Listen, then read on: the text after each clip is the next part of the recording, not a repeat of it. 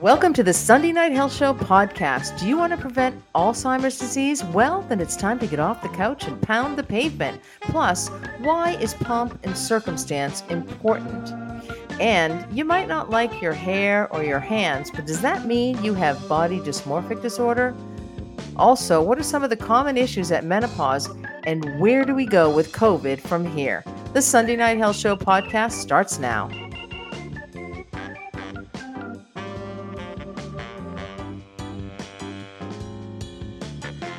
Dementia affects more than 55 million people worldwide and is the seventh leading cause of death globally.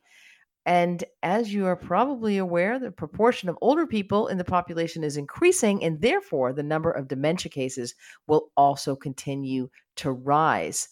I want to talk to you a little bit about uh, some prevention about that. But first, uh, Leo just told me that uh, his grandmother had Alzheimer's disease, which is one form of dementia. Leo, I'm sorry to hear that. And your your grandmother died of that? Uh, yeah, I think as a as I mean as time of I uh, but that that was 14 years ago when she passed, so it's it's wasn't recent at all. Um, but yeah, well, but we lived apart for um most of our lives in, in different cities, but uh, the last three three years of her life, like she lived in my house with uh, with, uh, with my parents in our house, so I mm-hmm. I got to, you know, share like the last three years of um, my life like with hers and getting to know her mm-hmm. uh, better. She was uh, I think she was eighty eight when she died. Or close, eighty five. Okay.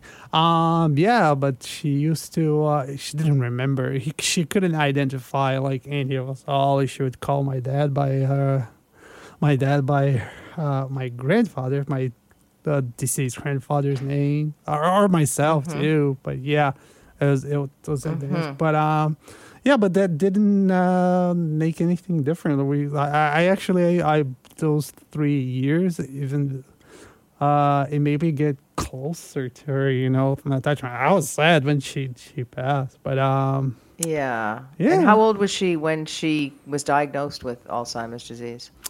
I think when I was uh I, I think what do I know? I mean, I'm 32, so I think when I was like my earliest, uh, I think in was probably back in the 90s or, or late 80s or something. Oh, okay. Yeah. Yeah, yeah. So yeah, dem- dem- dementia is most common in people over the age of 75, and, and genetics and aging are two of the biggest risk factors for dementia, according to the Alzheimer's Society. So, so yeah, but it, it's tough. It's difficult when loved ones don't know you and um, you know don't recognize you or are confused or or can't care for themselves on the daily basis can't do their activities of daily living you know things things change. Life changes a lot for people and not just the person with alzheimer's disease but uh, the people in the family as well. Uh, uh, yeah, yes, indeed. Uh, uh, as a matter of fact, I, having that experience, because other than that, like my experience was just like this, like reading and seeing other cases. But yeah, it's, it's different when you experience that yourself, right? Within oh, it, uh, your family. So uh, yeah, so yeah, um, it certainly is, and and I think you know I really feel that people, especially if you're in a relationship or not, but you know, quality of life is everything. But you know, and if whatever we can do to keep ourselves healthy or maintain good health, good quality of health, I think we should do. Um, you know, because it's you're less likely to have to go into long-term care, or if you're in a relationship, somebody gets Alzheimer's disease or or another significant medical condition, catastrophic medical condition, and and automatically your spouse becomes your caregiver, and you know caregivers are at great risk for stroke and um, other cardiovascular disease and other um, issues like anxiety, depression, and you know, I actually have a friend whose husband has um, had a fracture recently, had an accident, a biking accident, and he's had a clean break, clean fracture, quick surgery. The Canadian healthcare system, they're boasting that it's you know worked incredibly well. Uh, had a surgery on a, a Sunday and was was home by Wednesday and um, you know, but after two weeks, you know, I, I can see, you know, caring for him. Um, could be he's a guy. Just kidding. Um, anyway, that but she's getting. I said, you know, you you just don't look like yourself. You look tired, like it's wearing on you. So I'm gonna send some dinner over to them, and um, and then they're gonna have a field trip, and they're gonna come over for dinner. hopefully, the end of the week. Anyway, but these are the kinds of things you know you have to be um, so careful. We're talking uh, Alzheimer's disease and dementia. I have a caller on the line, uh, Charlie from Edmonton. Good evening, Charlie. Good evening, Maureen. Um, my mother in law was very healthy, and then she had a Mm-hmm. minor stroke where it, you know, didn't f- affect her mobility at all. But That's good. after that, she was very mentally disturbed. And would it be the stroke that caused the the mental well, dementia? I guess she was Well, never just sure. diagnosed with uh, either dementia or Alzheimer's. She just wasn't herself. Right. There are stroke related, there is a uh, certainly stroke related dementia, which can include, I don't know exactly what symptoms your mother in law is manifesting, but it can be memory loss, especially remembering recent events, poor concentration, difficulty following instructions, difficulty with organization, so activities of daily living, confusion, wandering, poor judgment. Yeah. Is she experiencing any of that? Well, she did. She has since passed, but I've always oh, wondered whether Oh, it I'm was the, sorry. the stroke that had caused. She always knew her son, Mm-hmm. but none of the rest of us. Oh, what a shame. I mean, it can happen. You know, it's difficult for me to say it did happen because, you know, Mhm. only her. Yeah, well, doctor would I've be just able to say whether that. that's Yeah. what what would have caused it because it wasn't. It was more TIAs than Mm. than real strokes. Right, right. Oh, yeah. Well, that does. It's something I worry about myself because I've had two TIAs. Oh, have you? Well, you sound sharp as a bell, right? as sharp as a knife, right there. Clear as a bell. Yeah. oh, I am, but uh, I tell you, Maybe I'm one, I worry about it. well, well, stay well, and thank you so much for the call, Charlie. Thank you, Maureen. You're welcome.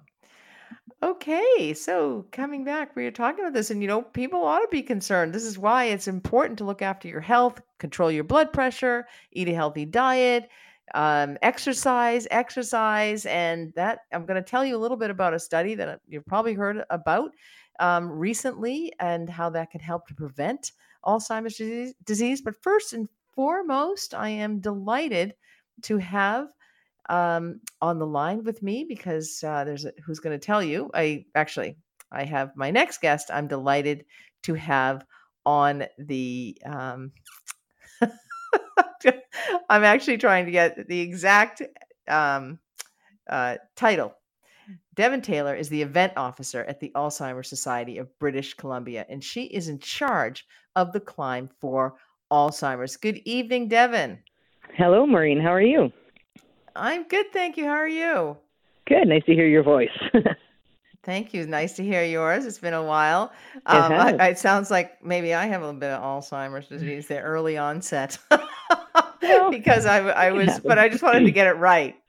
Thank you. anyway, um, but you know, I just took a look at the website, the Climb for Alzheimer's, and I have to say, uh, it's it's not that many steps up this um, grouse grind. Tell me about this event that's coming up on September 24th. Sure. So it is the 11th annual Climb for Alzheimer's. As you said, Maureen, it's the uh, Saturday, September 24th, and it's on Grouse Mountain, and we climb the grind. So it's 2,830 steps up the grind, and teams as well as individuals come together to uh, hike the, the grind to show people living with Alzheimer's disease and other dementias that they don't have to face this uphill journey alone. So this year, our, our uh, theme is courage. And while there's 0% cure for dementia and, and Alzheimer's disease, Mhm. there's 100% courage for people to, to climb this mountain, to, to raise the funds to help people get the services that they need. Right. And, you know, 2,830 steps, that's not bad. Uh, I mean, it is uphill, um, but that's not bad when you think about, you know, there's been a lot of focus on 10,000 steps a day. So it's really yeah. like less than a third of that. Exactly. It just happens You're... to be vertical. it does, and and that's um, sort of that's sort of the point of it, right? It's supposed to be hard because the the journey of dementia is not an easy one. No, it certainly is not an easy journey at all. And in fact, I have patients in my clinical practice who are uh, living with Alzheimer's disease, and mm-hmm. you know it's very difficult to see them over time, basically decline, and then mm-hmm. also the, their spouses, their their caregivers, uh, you know, the impact on them cannot be overstated. Exactly. So the, the, one of the main focuses of the climb is, is raising the funds and, and, and raising that awareness so that we can build a province uh, where people living with dementia, their caregivers, families are all acknowledged, supported, and included. And it's truly a dementia friendly BC. Mm-hmm. And where will the funds go, Devon? Uh, the funds will go towards programs and services to make sure that they're available in communities throughout BC. Uh, it also supports research into the causes and cures and influences public policy uh, to reflect the issues and realities of people affected by dementia in British Columbia. Mm-hmm. And the and the realities are, you know, just so sad. Uh, I mean, people can get Alzheimer's at an early, at a young age. I actually they had can. a friend who had it at about 43 years of age. Very wow. talented architect and you know had a couple of years of what was thought to be depression and and then quit their job and and then you know eventually died you know 4 or 5 years later but but yeah. suffered significantly and it took a long time to diagnose him mm-hmm. um but yeah this is quite an uphill journey um and if people now, have um, questions, oh, sorry. Yeah. Oh, go ahead. No, I was just going to say I, where I, where can people find out more information? How can they register for this? That's right. So people can register or donate directly to the event at climbforalzheimers.ca. Mm-hmm. And people can register as a team or as an individual, and we'll make sure that you're climbing with uh, like-minded folks. And now, do the do the teams raise money collectively? Is that how that works? They do. So each individual uh, registers by themselves and fundraises individually, but it does go towards a team total. Okay, and then d- is, is, there a minimum amount or, or whatever uh, donation uh, no, we, or whatever I mean, somebody can raise? A, there's a suggested minimum of two hundred dollars, but whatever folks think that they can raise, whether it's twenty five mm mm-hmm. or twenty five hundred, every mm-hmm. dollar counts. And it also, certainly does. Mm-hmm. If people if people donate at climbforalzheimers.ca from now until the end of September, we have a matching donation program. So up to twenty five thousand dollars will be matched for every dollar raised from now until the end of September, thanks to to, to, oh. to some generous donors to the society. Oh my gosh, that is fantastic! Yeah. Um, it's just amazing because you know we're all aging, and mm-hmm. and that's one of the risk factors for Alzheimer's disease and also genetics. So if you have a close relative who's had um, genetics, people are living longer, another risk factor for Alzheimer's disease. So this is a, a very, very important cause, the climb for Alzheimer's. And it's just great work that you're doing. And I wish you all the success in the world. And I, I just might even join you. oh, hooray. We'd love to see you there, Maureen. Thank you. I think I can do this. All right. Absolutely. Why not? Shake it up. well, thank you so much for joining me on the program tonight, Devon. Once again, where can people find information about registering for this 2,830 Steps of Courage, the climb for Alzheimer's? You can register or donate at climbforalzheimers.ca. Wonderful. Well, best of luck. Hope to see you there on Saturday. Thanks, Maureen. We'll see you there bright and early. September 24th. Okay, absolutely. You take care now. We've got Johnny on the line from Calgary. Hello, Johnny. Hello, Maureen. Thank you so much for taking my call. You're welcome. I'm sorry to keep you waiting. I didn't see you on the on the list before. It's all so thanks good. For, it's all good. for hanging on. Yeah, Maureen, I have two qu- two questions and a comment with regard to the subject of Alzheimer and dementia. Mm-hmm. However, before I say, uh, before I get to that, I want to take this opportunity and say that I have an addiction, and that is listening to your show every Sunday night. and uh, this has been my Thank my you. big time addiction, and I cannot quit my addiction. Uh, your uh, program. There are better addictions, you know. Thank you so much. Nice to know there's somebody out there listening.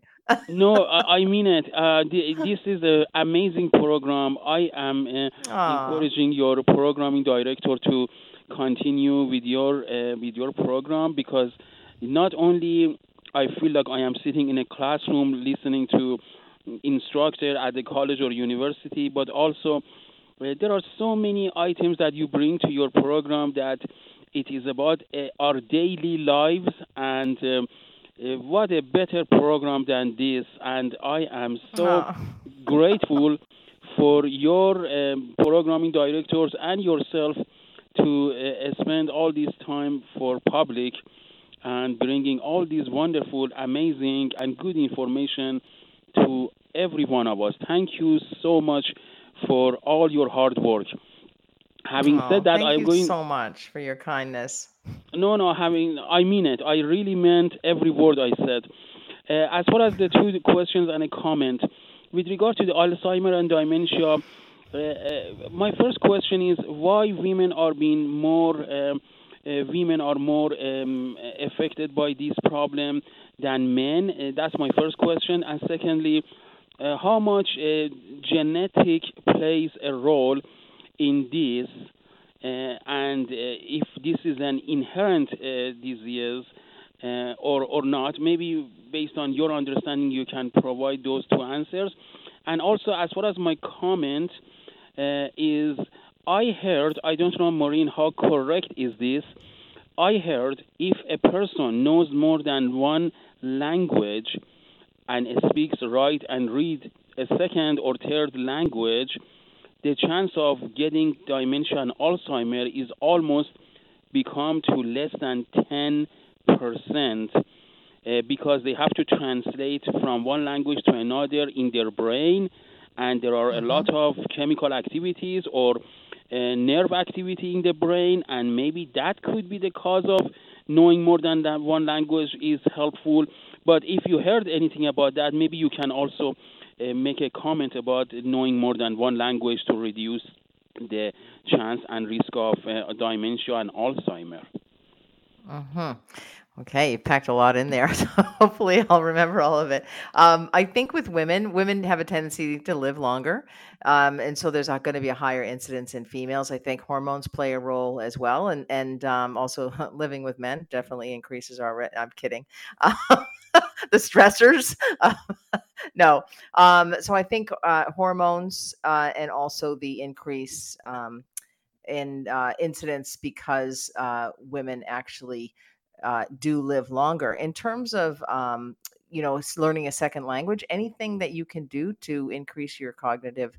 Um, you know your cognition your you know increase that brain stimulation that mind stimulation um, is definitely i don't know that it's going to reduce it down to less than 10% i haven't seen that or read that but i think that is um, you know it's, it's always a very good thing to stimulate the mind to pick up a new instrument or start to speak a new language. I mean i, I do speak french but i don't speak french um, that well um, un- unless i am in a french speaking country and then after about you know three or four days i am fluent again. Um, but you know so i think anything that you can do even they say even going to a new city and learning the the different streets and the different areas and seeing all of the buildings you know that can also stimulate um, the brain to help to prevent um, uh, alzheimer's as well. So and there was one more in there that i didn't uh, that i haven't answered because i have forgotten what uh, what that second question was but um, hopefully i've answered uh, most of your questions anyway and uh, if not we'll get to it shortly but thank you so much johnny for your call i really appreciate it.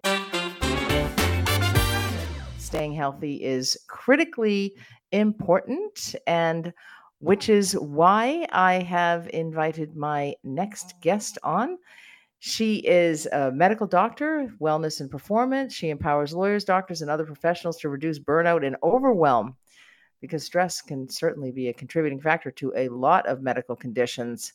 but her purpose is to increase productivity in the workplace. But she also sees patients in her own clinical practice. You've heard her voice before.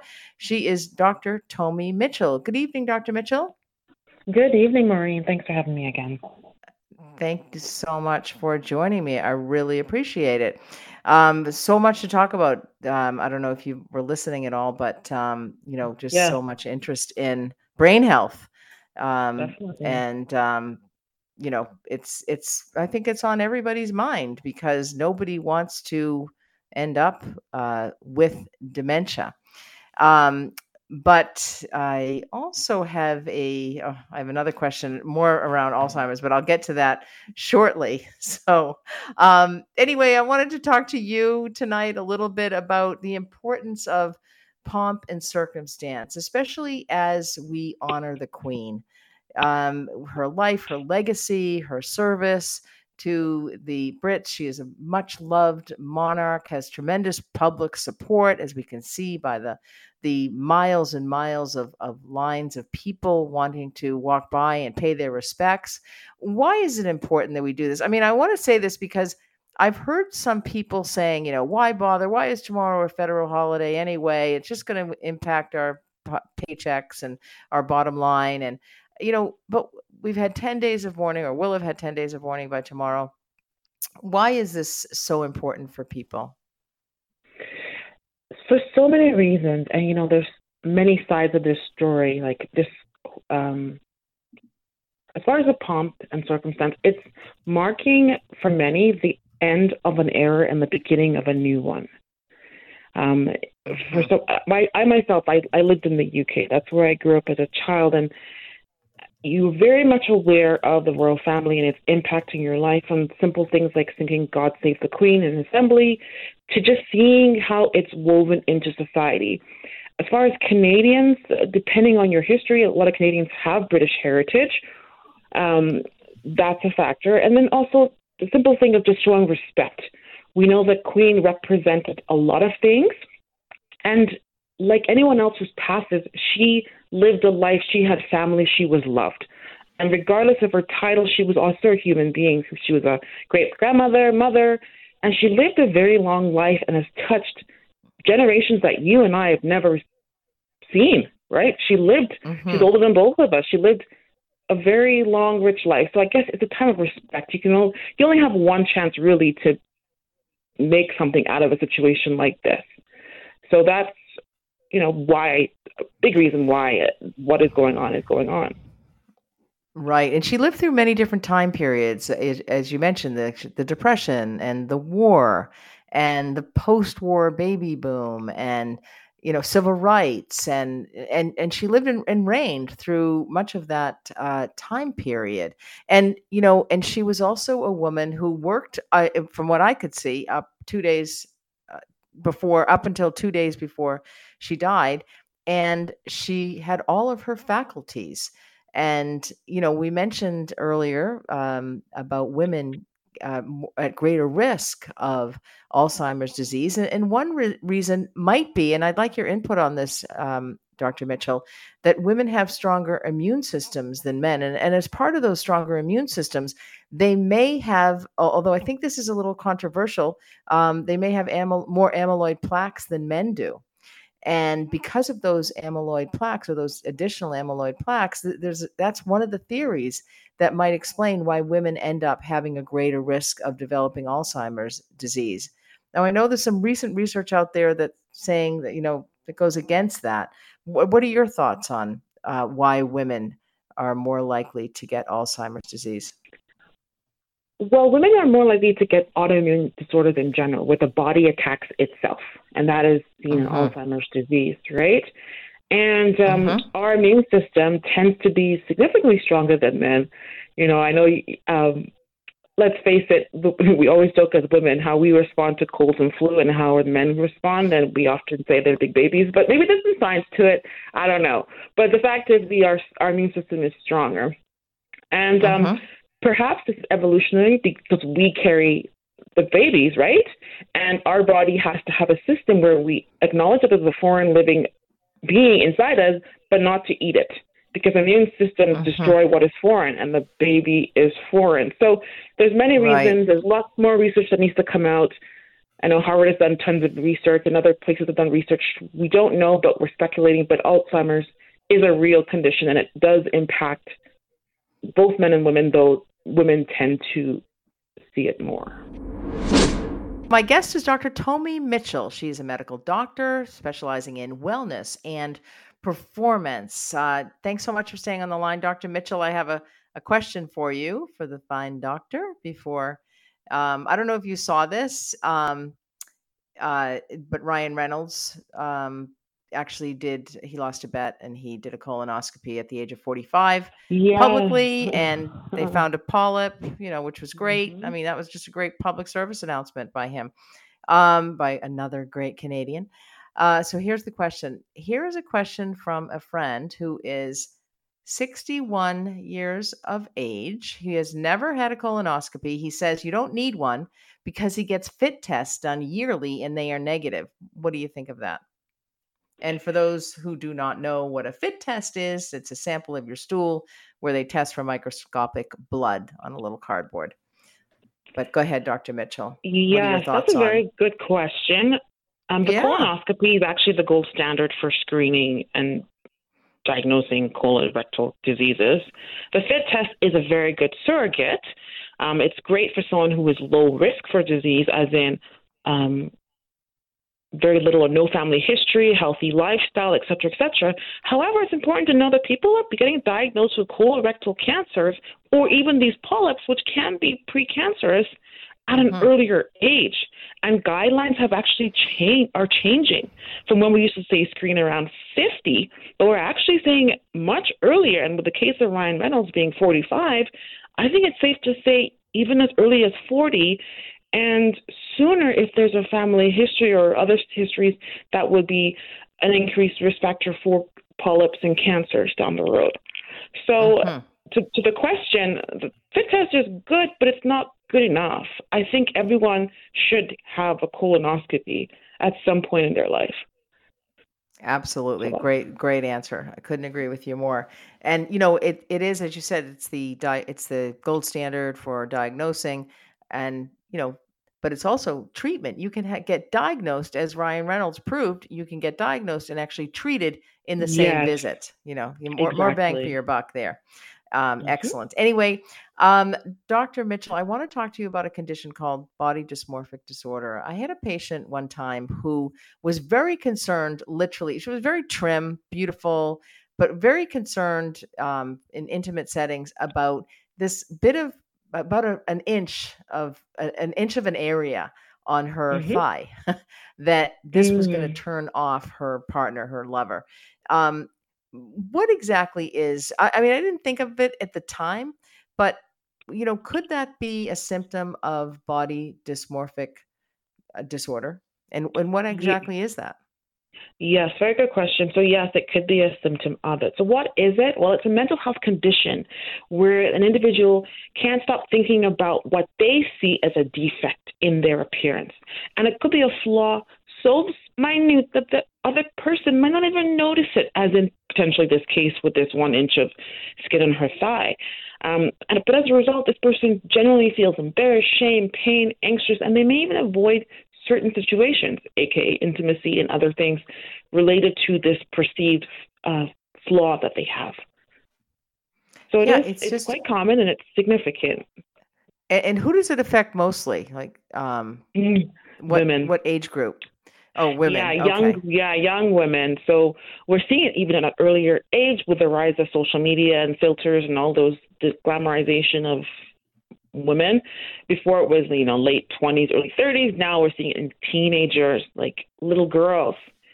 And it also does happen in men as well, but more common in women.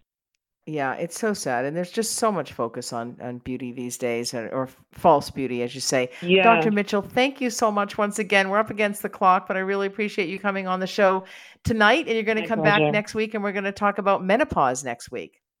Awesome. We'll see you next week. It's time for the Bedroom Bulletin. Welcome back to the Sunday Night Health Show. This is where we fall asleep together, you and I. Um, you and me, Canada and me. anyway, um, no, I did want to answer. I did want to answer a few questions, but the Alzheimer's continues. I've gotten a number of questions about that, and um, so I did want to answer a couple of them. Anyhow, um, so here it is from Carson City. I believe that's in Nevada. Uh, dear Maureen, why is it that Finland, population 5.5 million, has an Alzheimer's death rate 127 times that of Singapore, population 6 million?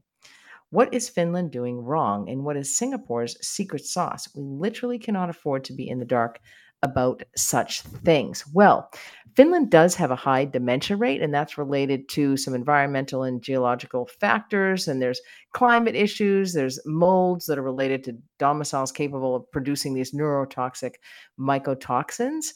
And so the there's a cy- cyanobacteria that is found in the waters of Finland that contribute to these neurotoxins. And Finns consume on average 72 pounds of fish per year and that increases their intake of mycotoxins and heavy metals. And other they're not the only country in that nordic region with uh, similar rates of dementia and this is thought to be the possible reason why. Now as far as singapore who's way on the other end of the spectrum it, it is actually related to culture. It's a different um, you know very different population and it is felt that um, it's much lower. Well, we know that it's lower than those people who live in the West, and there's some genetic um, factors that contribute to this, and some cultural differences. In particular, the amount of uh, fish with the neurotoxins that they um, eat. It's also a, a bit of a sunnier area. People might be getting out and exercising there a little bit um, more so than in Nordic countries. So, you know, but these again are things that need to be studied. So, once again, it's important that uh, we do as much as we possibly can to research and to prevent dementia or Alzheimer's disease. Okay, thank you so much from Carson City. Rich, Richard, Rich. Appreciate uh, you listening, tuning in from there. All right, I have another question. Dear Maureen, since I have hit menopause, I have had a number of recurring urinary tract infections. I am sexually active. Any idea why I might be getting these? Yes, this is an area of healthcare that I deal with all the time. As estrogen production falls in menopausal, postmenopausal women, urinary tract infections can become much more frequent. And there's a number of reasons for this because when a woman ages, the vaginal tissues thin, they and, and the thinning tissues make it more prone to infection. Also, uh, you may have people may have difficulty emptying their bladder, which can also increase the chance of an infection in one's bladder because of the thin tissues. They're not as elastic. Uh, somebody may experience a prolapse, which means the bladder may fall down, and there may be urinary retention, and so a couple of things. If you do have a prolapse, it's important to get that treated. So go to your doctor, have an examination, be sent off to a nurse continence advisor or an OBGYN. A nurse continence advisor can fit you with a device that um, that's called a pessary, which is a medical grade silicone device that's inserted into the vagina and supports the organ that has fallen down and puts it back up. Um, also, something that you can do to reduce your um, incidence of urinary tract infections, ensure that you drink enough water based fluids so that your urine is clear 90% of the time. Uh, you might want to try to void before and after sex if you're sexually active.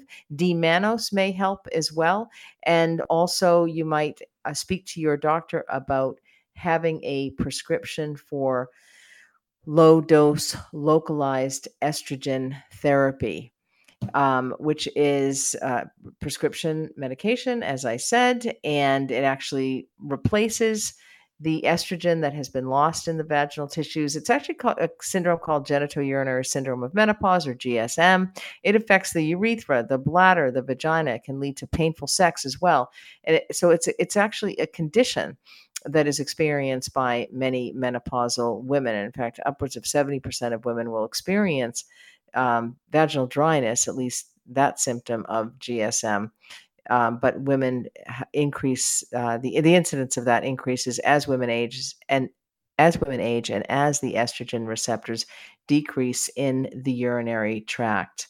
Um, so just something to definitely address because that can actually lead to low sexual desire and and also uh, recurrent urinary tract infections are terrible a urinary tract infection is terrible it's it's just so awful. Um, it results in pain, uh, bladder pain, and frequency, burning, urgency, and you just generally don't feel well.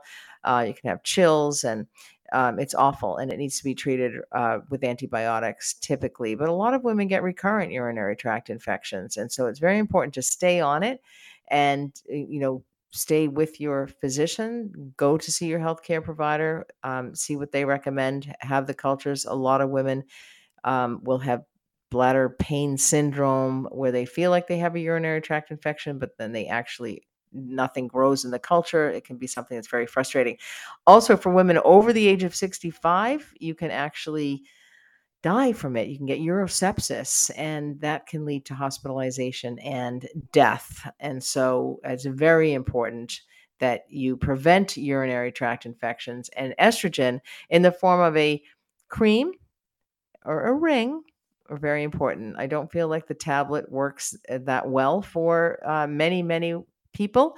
So I would suggest the cream or the ring. And there's a couple of different um, products in the cream. There's um, Estragyn, and there is um, Premarin cream as well. And then there's an e string. Uh, so definitely speak to your doctor about that. But you know, if you don't want something that has hormones in it, you can also try using a, especially if you have, if you have vaginal dryness, you can try using um, a hormone-free personal moisturizer, which can also be used as a lubricant. And what I recommend is Phemme, P H E M M E. You can read about it on my website. And um, very important. And it, it feels like a rain shower for your vagina. It is fabulous. Anyway, and and a lot of women, and, and that's the reason that I recommend that because in my clinical practice, that is the one, it's the most hygienic. It has all natural ingredients and um, you know, it's it's the preferred one by the thousands of women that I've seen in my clinical practice for this issue over time. So P H E M M E, uh, which is fantastic. I have another email. Uh, Dear Maureen, what are some of the most common things that people regret on their deathbed? I don't feel that the Queen has any regrets. Thank you, George. Thank you, George. That's such a, a very interesting email.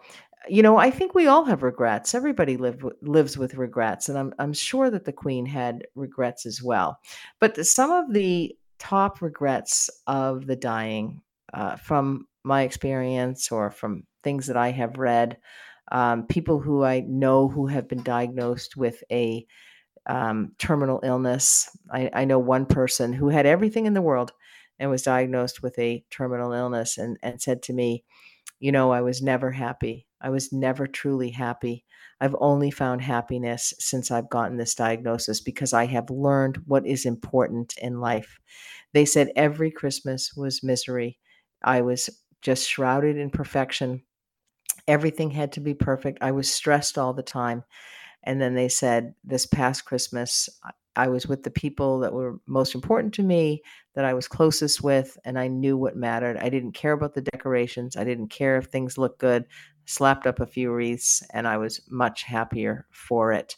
And so sometimes it takes a devastating diagnosis for somebody to realize what they have. It takes a crisis. I was talking to a friend of mine who's a GP, and he was saying, you know, for a lot of people, it takes a crisis for them to actually change for them to um, um, you know for them to realize that you know what's important in life and, and for them to change if they're you know kind of nasty people and and all of a sudden they can become more giving and they become, become philanthropic and they can we're seeing a lot of phil- philanthropy out there these days patagonia um, you know he has given away um, his name is escaping me at the moment more and more i'm thinking i have alzheimer's disease anyway patagonia has given away his uh, company to a not for profit organization. His kids didn't want to be billionaires. I love it. Mine do. In fact, one of mine recently said, Why don't I have a trust fund? I said, Oh, you wouldn't know what to do with a trust fund anyway. You wouldn't do good work, I said. anyway, that one said they'd have a singing career. Maternal guilt. Anyway, um, so but the the things that people mostly regret on their deathbed. Of course, you know, mostly people wish they hadn't worked so hard, that they spent more time with their family, that they didn't spend so much time in the office. A lot of people wish that they'd stayed in touch with friends or family more so. A lot of people wish that they allowed themselves to be happier. And some people have such difficulty expressing their feelings that they'd wish that, that they that they'd had the courage to express their feelings. And the one thing that I think is important, it's never too late to do this, have the courage to live a life true to yourself, not the life that others expected of you. And I think that's one thing that the queen did, George, is that she lived a life true to herself. Thanks for all of your text messages. Uh, and here's one from an unnamed source. You say walking is good exercise. How far is 4,000 steps? Typically, 4,000 steps, depending on how quickly you walk, is about three kilometers. So 10,000 steps is about eight kilometers. So you do eight kilometers a day, maybe 56 kilometers a week. You do three um, kilometers a day, that's 21 kilometers a week. So, all of that is very good for blood flow, for cardiovascular health. What we're learning is that what's good for cardiovascular health is also good for brain health and prevention of dementia. So, if uh, we shook it up tonight a little bit and uh, we put COVID at the end of the show because, you know, COVID is not over, it is continuing on. I see I'm seeing patients in my clinical practice who have been diagnosed with COVID. Fortunately, most of it is virtual these days. And so they're getting COVID. But I also have a really good friend who has gotten COVID. The entire family has COVID. And they're all quite, they have been quite sick. They're actually on the mend uh, now. But um, two out of the five in the family have lost their sense of taste and smell. And so I know that that's very concerning to them. So you still don't want to get COVID. The bivalent vaccines are coming out. Health authorities are rolling those out this week across the country.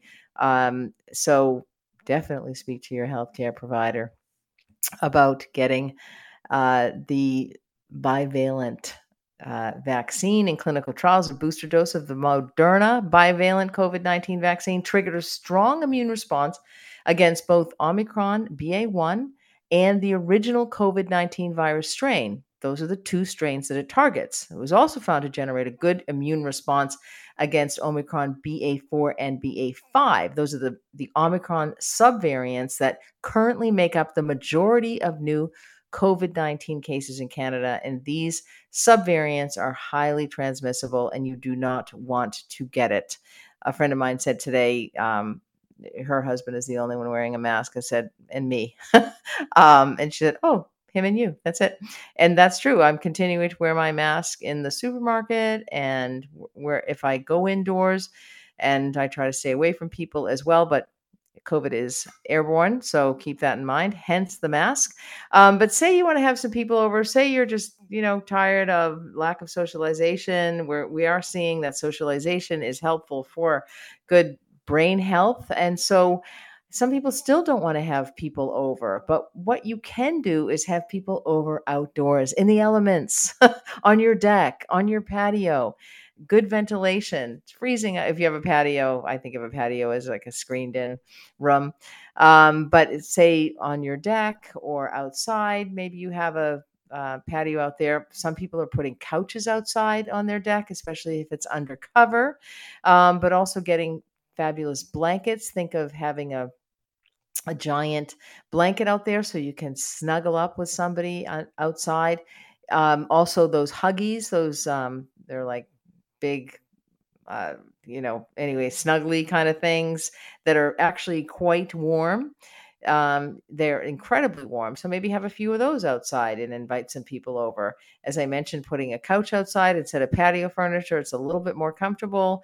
An outdoor heater it, you might want to have, or a fireplace coffee table also might help. Anything to keep people outdoors and, you know, maybe serve some really hot chilies or um, some soups clam chowder, one of my favorites, being from New England. Um, and so, you know, it, it, doesn't mean COVID is not is much less transmissible outdoors, hence going outside. But you know, a lot of people will be gathering indoors, um, but you might want to actually stay outdoors and visit with your friends outdoors. Even have a book club outside, you know, with lights and blankets and a fire nothing could be nicer. And you know what? It's um, you know, it can be a lot more fun outdoors, just a little different than everyone hanging out in the living room. Um, anyway, so the most important thing is that you stay safe and healthy and well. Thanks for listening to the Sunday Night Health Show podcast. You can subscribe, rate, or review on your favorite podcast app.